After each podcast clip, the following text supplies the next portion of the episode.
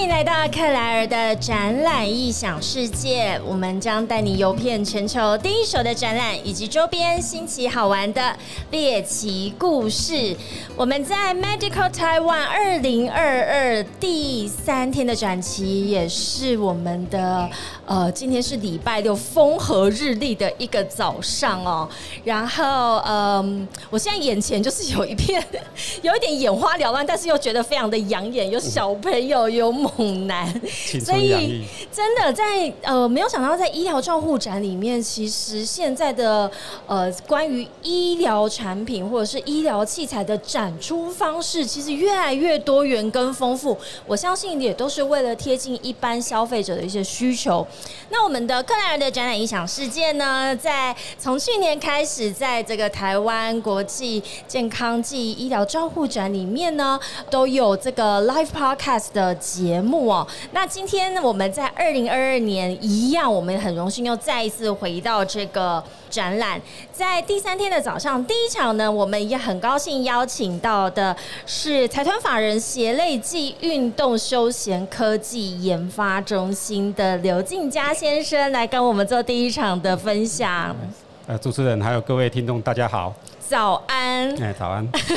因为您是从台中上来参加 Medical Taiwan，哎，是。刚好今年中心也有在这边做展出，是我们先来诶了解一下鞋类暨运动休鞋科技。光是从你们这个中心的这个名称的单位就很好奇，可不可以跟我们说明一下，中心是在做什么样子的服务，以及为什么会来到 Medical Taiwan 参展呢？哦，OK，中心原本其实前身是一个制鞋的训练中心，哦，制鞋的制鞋，这是帮鞋业做人才的培训。哦，帮鞋业就制鞋的，可能是公司，他们其实人才上面也是要做培训。哎，对对对，嗯哼，哎，那后来转型成它是一个变成一个技术研发中心。是，但是它还一开始还是都是在归主要在鞋业那一块。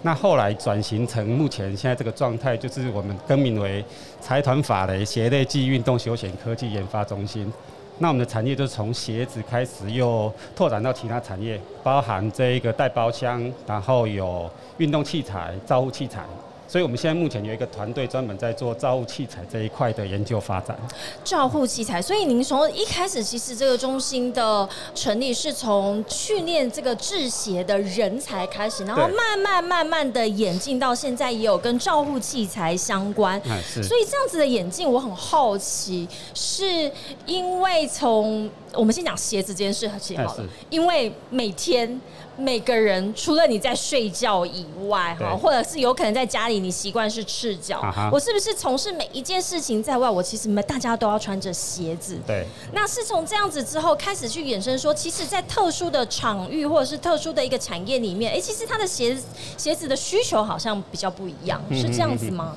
对对对，因为现在的这个活动其实越来越多元呐，那不同的活动它可能就需要配不同的鞋子，是，所以不管在鞋子的构造材质上面都会不一样。没错。对，所以我们中心在这一块就是根据一些目前的一个鞋类的发展，去发展各种不同的材料、不同的鞋子，然后辅导厂商去生产这些。那个鞋子，哎，我我我觉得这个很像我，因为昨天我聊了很多的厂商是都做口罩的。那像口罩，它最一开始，或者是像疫情最一开始的时候，其实它就是一个非常纯功能性保护的一个。产品。对，可是到最后，像今年我们到现场看到的口罩，它已经变成各式各样，跟以及它要符合某一些很有可能很特殊的一些受众。例如说，哎，像我们眼前所及，就有给运动员所戴的口罩，或者是今天有这些时尚走秀，它可能是给舞者跳舞的人戴的口罩，甚至是有一些是否可能有听障人士，因为他看不到你的嘴型，所以开始衍生出更多的一些功。功能性，我觉得这好像也跟中心这边在做鞋类之后，后续不同的这些呃这个功能的分类，是不是有一种类似的概念？呃，其实鞋子这个发展的趋势，跟我们这个医疗器材，还有你刚刚讲的这个口罩，其实一样的。是一开始就是纯粹讲究是功能的那一块，那后来你可能根据不同，比如说像这一个鞋子，它可能为了运动的需求啊，爬山啊。那甚至医疗的需求，它就有不同的功能。那针对不同功能发展之后，满足功能之外，你后来的发展就是要满足它的外形。没错，哎，不仅说我功能就是可以发挥的出来，但是我外形也要好看，要时尚。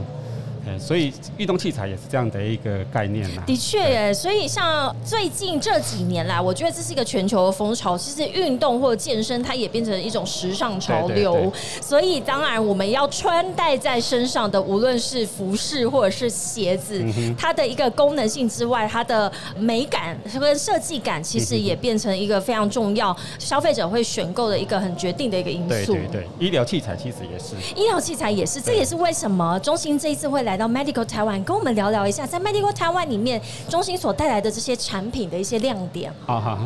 呃，今年我们中心参展的产品有三种啊，一个是这一个电动助行器，电动助行器，助行器其实是很多高龄者会使用的一个辅具。是。那以前的助行器它比较偏向纯结构的，需要靠这一个使用者他自身的力量去做一些支撑或使用。那我们今年中心就是把这个助听器改成它有马达带动的，嗯哼，那又加入了一些智慧的功能，啊，比如说我这个助听器上面我有一些角度侦测，那上坡的时候它马达就会启动。带着你往前走，哎，这有点像一般的脚踏车跟电动脚踏车的概念，类似类似，因为一般脚踏车其实是要靠人力，但是电动脚踏车好像就是你呃一踩之后，它又有一点这个马达的推动，对，就是电动辅助这一块，所以就有电动的这个助行器，哎，对对对，这是一个发展的一个趋势啦，是，那目前国际也有很多厂商在朝这方面在开发，嗯哼，哈哈，那我们希望说台湾这边有厂商，就是因为透过这样的辅导，也开始生产这样的产品，造福国内。的群众对，那除此之外呢？呃，这个电动助行器，我觉得呃，中心从这个鞋类开始，一直到照护这段，其实就是要帮助，嗯，不管是说是长照的呃这个长者。或者是说，在因为身体不适，所以在步行上面、移动上面有这个需求的呃，这个民众在位移上面可以得到更多的帮助。对，主要是安全性的提升呐。嗯哼。啊，因为以前的传统助行器的话，它不管上下坡，它就是使用者自己去控制。对。那像我们这一个这种助行器的话，它在下坡的时候，它会给一些阻力。啊。因为下坡对下肢的这个受力其实是比较大的。是。那老人家他的下肢器肌力退化之后。他在控制上也比较不是那么好，就是像我们在爬山的时候，其实爬山上去下山才更困难，因为你要用的这个肌群对是要更有受力更大，那你肌群的负担更重。对，那我们是透过这样的概念，希望把它改成是一个电动的方式。除了可以帮助他上坡，然后在下坡上给他适当的阻力，让他在下坡的时候也比较安全。哎，这搞得我都想去试试看了。虽然说我现在可能还不需要用到这个电动助行器，但是呃，因为我自己个人有一点医疗的背景哦，所以我可以想象我是职能治疗师，以前啦，以前对，所以我可以想象，像我们在做临床的复健，或者是长者他在步行上面有困难的时候，其实这样子的辅助器，呃，我们是非常非常的必要，而且现在再加上一些科技的。导入，所以这样子的电动助行器，我觉得非常的有吸引力。因为我个人在骑脚踏车的时候，我就觉得电动脚踏车真的是一大福音。对，没错。是，那所以我们的协济中心从一开始的成立，然后到后续的一个呃，因应着这个时事或者是产业的变化，其实之后经营的面向也相当的多元哦。而且你们是国内法人机构里面唯一成立观光工厂的法人呢，你跟我们了解一下。然后观光工厂位于哪里呢？观光厂就在我们自己的园区里面，就在台中工业区。台中工业区。那我们算是国内第一。一家由法人单位成立的一个观光工厂，叫做鞋宝观光工厂。鞋宝，对，鞋宝，宝贝的宝，对对对，鞋子的鞋，宝贝的宝。是。那里面就成立了很多从以前到目前各种不同的鞋子。那这个其实有一点教育的功能，让很多参观的民众知道一些鞋子的进化，然后一些鞋子的制成。那所以，我们到观光工厂里面，除了看过整个鞋子的它的制成，因为一直以来中心这边都在做制鞋人才的一个培训嘛，哦，然后还有以前可能鞋子的历程，它的发展历程，从以前可能只是单纯的保护脚，然后到现在有各种的功能性，甚至是有可能像现在光是鞋垫或透气度等等。我在从事不一样的运动的时候，我觉得这些现在选择有时候好多，对对对，所以在那边也可以做。体体验吗？有，我们也有体验，然后里面也有一些试制的一些游戏，可以让跟群众去做一些互动，是，哎，让他们实际去体验一下做鞋子的这一种过程的感觉。嗯哼，呃，尤其其实台湾是一个制鞋非常重要的国家，哎，哦，我们在台湾有很多的这个品牌或者是运动品牌厂都是由台湾做代工的，对，哦，所以我们其实整整个供应链在台湾也是非常的完整，所以在观光工厂里面应该就可以看到一双鞋子里面它的整个里面其实是有非常多的要讲什么零配。件吗？才能够完成一双鞋子？对对对，它所有的组件，然后它每一个组件它的制造过程，比如从鞋楦开始啊，打板啊，剪裁那些，我们都有工厂，那有专业的技术人员。然后你如果你去参观，我们都会做帮忙做解说。那你就可以了解说，一双鞋从零到有大概什么样的一个做法。哎，我觉得以后如果那个观光工厂我们在发展之后，是不是到我到观光工厂，我就可以克制化一双自己的鞋子？可以可以可以啊！是例如说女生喜欢的鞋子的颜色，然后我想要再加一点配饰，或者是它的那个面料什么颜色的，我总觉得嗯，这个好像是指日可待。有我们其实有协助一些新创的这个设计师，是去做他们一些原本从他们只是一个概念。那从概念，我们协助去做打样，把它的一些概念的一个鞋子打造出来，所以。各种这种时尚的鞋款，我们那边其实都可以做，非常期待。所以我觉得这个鞋宝观光工厂应该是可以非常适合大家西家带眷去参观。是是是，对，然后了解原来我们现在每个人脚上的这双鞋子，其实它经过的以往的一个历程，然后说不定还可以自己刻制化一双属于你自己的鞋子。所以这一次在 Medical Taiwan，除了刚刚我们的刘先生跟我们介绍的有这个辅助电动助行器。之外，这一次你们还有跨障碍的电动轮椅，还有电动附件手等等。嗯，可以跟我们说明一下。OK，这个跨障电动轮椅其实主要是因为现在轮椅使用者他在户外的环境行驶，有时候会遇到一些障碍。是，比如说，虽然是说现在的这个无障碍空间其实已经做得很好，但是有些地方可是还不是那么完善。比如说呃人行道的一些断差，或者是说呃骑楼间。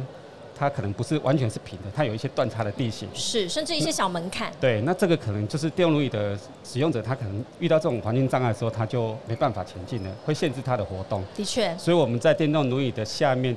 给它外挂了一个跨障的功能，它就可以不止在平地行驶，遇到这种断差的地形，它就可以透过这种跨障的一个机构去上下台阶。跨障就是跨障碍，跨越跨越这个障碍，对，或者说门槛凸凸起来这种门槛。我觉得门槛真的是最，我我相信是对这个行动不便或者是在使用轮椅上面的这些民众最烦恼的。因为老实说，现在我们的无障碍空间，如果说有在断差，或者是在一些比较新型的这个展馆，像我们的展馆一定都郊区的郊区，郊区它可能无障碍空间比不是那么完善的时候，这时候你就可能会需要用到这样的一个产品。是，所以跟我们这次可以到这个呃协济中心的摊位里面去体验跨障碍的电动轮椅，那我们这次还有电动附件手，对，是附件我的手，还是这个手来帮忙我附件？这个主要是它是一个被动的一个附件呐，像我们主要设定的使用者是那种中风的或者是肌力有损伤的，是。那像中风患者，他在一开始僵直起的时候，他整个手是会卷曲的，他可能要靠父母去做一些固定。那到后期，他可能必须要做一些张力的一个附件。张力的附件，那我们这个附件手，它就是同时可以有固定的功能，也可以协助它后期做附件的功能。是。那我们在里面有设置马达，让它可以做反复、反复的一个这个附件的动作，透过电动的 range of motion 啊。这个有没有记 错。关节活动度。对对对对对，是是。小卖弄一下 啊，这是我唯一记得的，唯一记得的这个。那时候上课还没有睡觉，好，所以电动复健手其实是帮助一些可能像中风的病人，或者是在肌肉还没有办法完全恢复的时候，被动的去帮你去做一些关节活动度的一个呃这样子的加以辅佐。哎，对，是。那我觉得这协技中心也是这今天我们呃跟在 Medical Taiwan，然后跟刘先生有。这样子的一个机遇，我们在这边，我才更了解说，哇，原来学技中心是这样子的一个单位。所以你们对人才的培育啊，其实也非常的呃重视哦。所以你们这个嗯，我相信现在为了因应整个市场的这个需求，像您刚刚有提到会跟一些新创公司的合作，我觉得他们一定是带着各式各样的这种需求来到奇迹中心这边来求援哦，所以可不可以？我想要做这件事情，那你们有没有适合的认识的厂商，或者是什么样子的供应可以呃提供？是不是中心也扮演这样的角色呢？呃，中心其实主要的任务就是在辅导产业。是，对，那我们刚刚讲，我们中心其实它辅导的产业主要是四大块，包含鞋子、运动器材、带包厢，然后还有这个照护器材，带包厢是什么？那就是这个袋子、包包或者是行李箱。是，啊，我们有一个团队是专门做这方面的一个技术开发或服务的。嗯哼，啊，这四个产业是我们主要的一个辅导的一个方向啦。是，每一个产业里面，我们都有专门的专业人员，我们的员工大概都超过十几年的经验。那我们透过这一个辅导厂商去做一些技术开发，或者是说一些服务啊、教育训练等等，去协助他们在这个产业做一些技术的升级或者嗯提升。哼嗯哼，哎、那有没有一些比较有趣的？像今年，因为我觉得现在的创业的呃年轻人或想创业的年轻人也非常的多。嗯那他们呃会想说，哎、这个是不是有可能我我的这个想法有没有办法被实现？有没有跟遇到这种比较有趣的案件，然后你们去跟他一起讨论，说这到底可不可行？嗯或者是经过中心的一个建议跟咨询之后，哎、他们会决定说，哎、那我可以怎么调整做法好好？，其实我们目前中心的跟厂商的配合的做法，其实都很弹性啊。是，那像遇到这种新创的，其实我们也有遇过很多啊。比如说之前有一个是做这一个楼梯的辅助装置的，嗯哼。他原本就只是一个想法，但是他来中心来寻求一些资源的合作，所以他把想法告诉我们，我们就是透过这个工程师把它设计成一个实际的一个产品，对，然后配合政府的计划把它做出来，实际去做这个人体的试验，让高龄者去使用。那最后其实也达到这样的一个上下梯辅助的功能。啊，其实这就是一个案例。那另外像厂商来讲，有些厂商他不管是看展或者在公司内部原本就有一些发展的一些需求，是。那他可以透过跟中心的合作，我们会帮他去做这个，不管是资金的这一种呃申请的需求，或者是说技术的资源，因为中心在这一个各个产业的上中下游的这种资源其实是很丰富的，是。那我们可以帮他去做一些资源的整合。其实也有点像扮演这个最后一里路哦，你的啊可能前面已经呃我想好，那这个，但是我就是差那个整合，或者是我就是缺那么一脚的时候，其实中心都可以扮演这个推手。对对对，像有的厂商他可能是缺乏资金，那我们可能就协助他去申请一些政府的补助计划。的确。那有的他是可能他没有资金上的困难，但是他有一些技术的一个需求。嗯，啊，那如果中心刚好有这方面的能量，我们就可以一起合作。那如果没有的话，我们刚好跟外面的其实很多单位其实都有在配合，就可以让他把这个资源整合起来。真的是缺一不可，所以中心这边其实有非常多的资源，也扮演这个平台或甚至是媒合这样子的一个角色可以让我们的无论是想要创业或者是呃这个业界厂商，他想要在更理解，或者是甚至想要优化他的产品的时候，都可以来中跟中心这边做洽询。工作。啊哎、那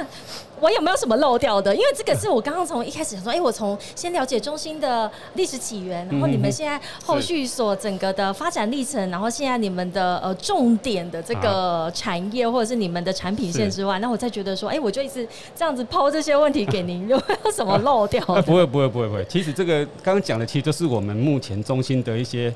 每年在执行的一些工作啦，这是我们主要的工作。是不是发现根本就不用带讲稿？啊，当然了，是是是。我就说讲稿是拿着比较安心用或扇风的。